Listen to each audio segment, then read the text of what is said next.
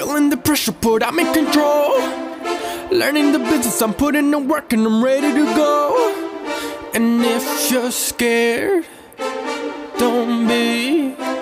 Just listen to Tony.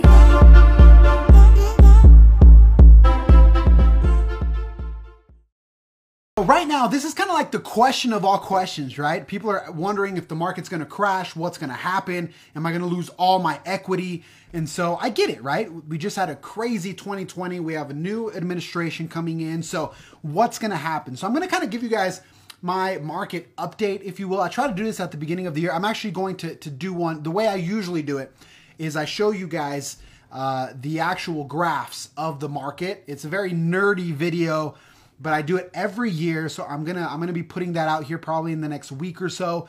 So watch out for that if you're more of like a numbers person and you really want to get deep into the weeds of the market. We'll do that. But for the rest of us, the market is still very very good. Right? There's a lot of demand here in Utah. They're building all over the place. They can't keep up. Uh, there's very few homes. There's a ton of buyers, so that makes it ultra competitive.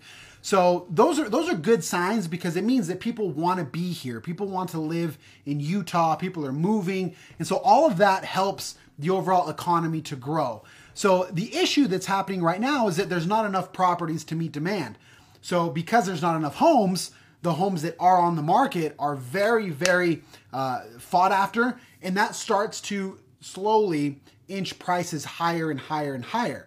So at some point, uh, the prices have to kind of stabilize because uh, it can't become it can't get out of control. Otherwise, it just gets unaffordable.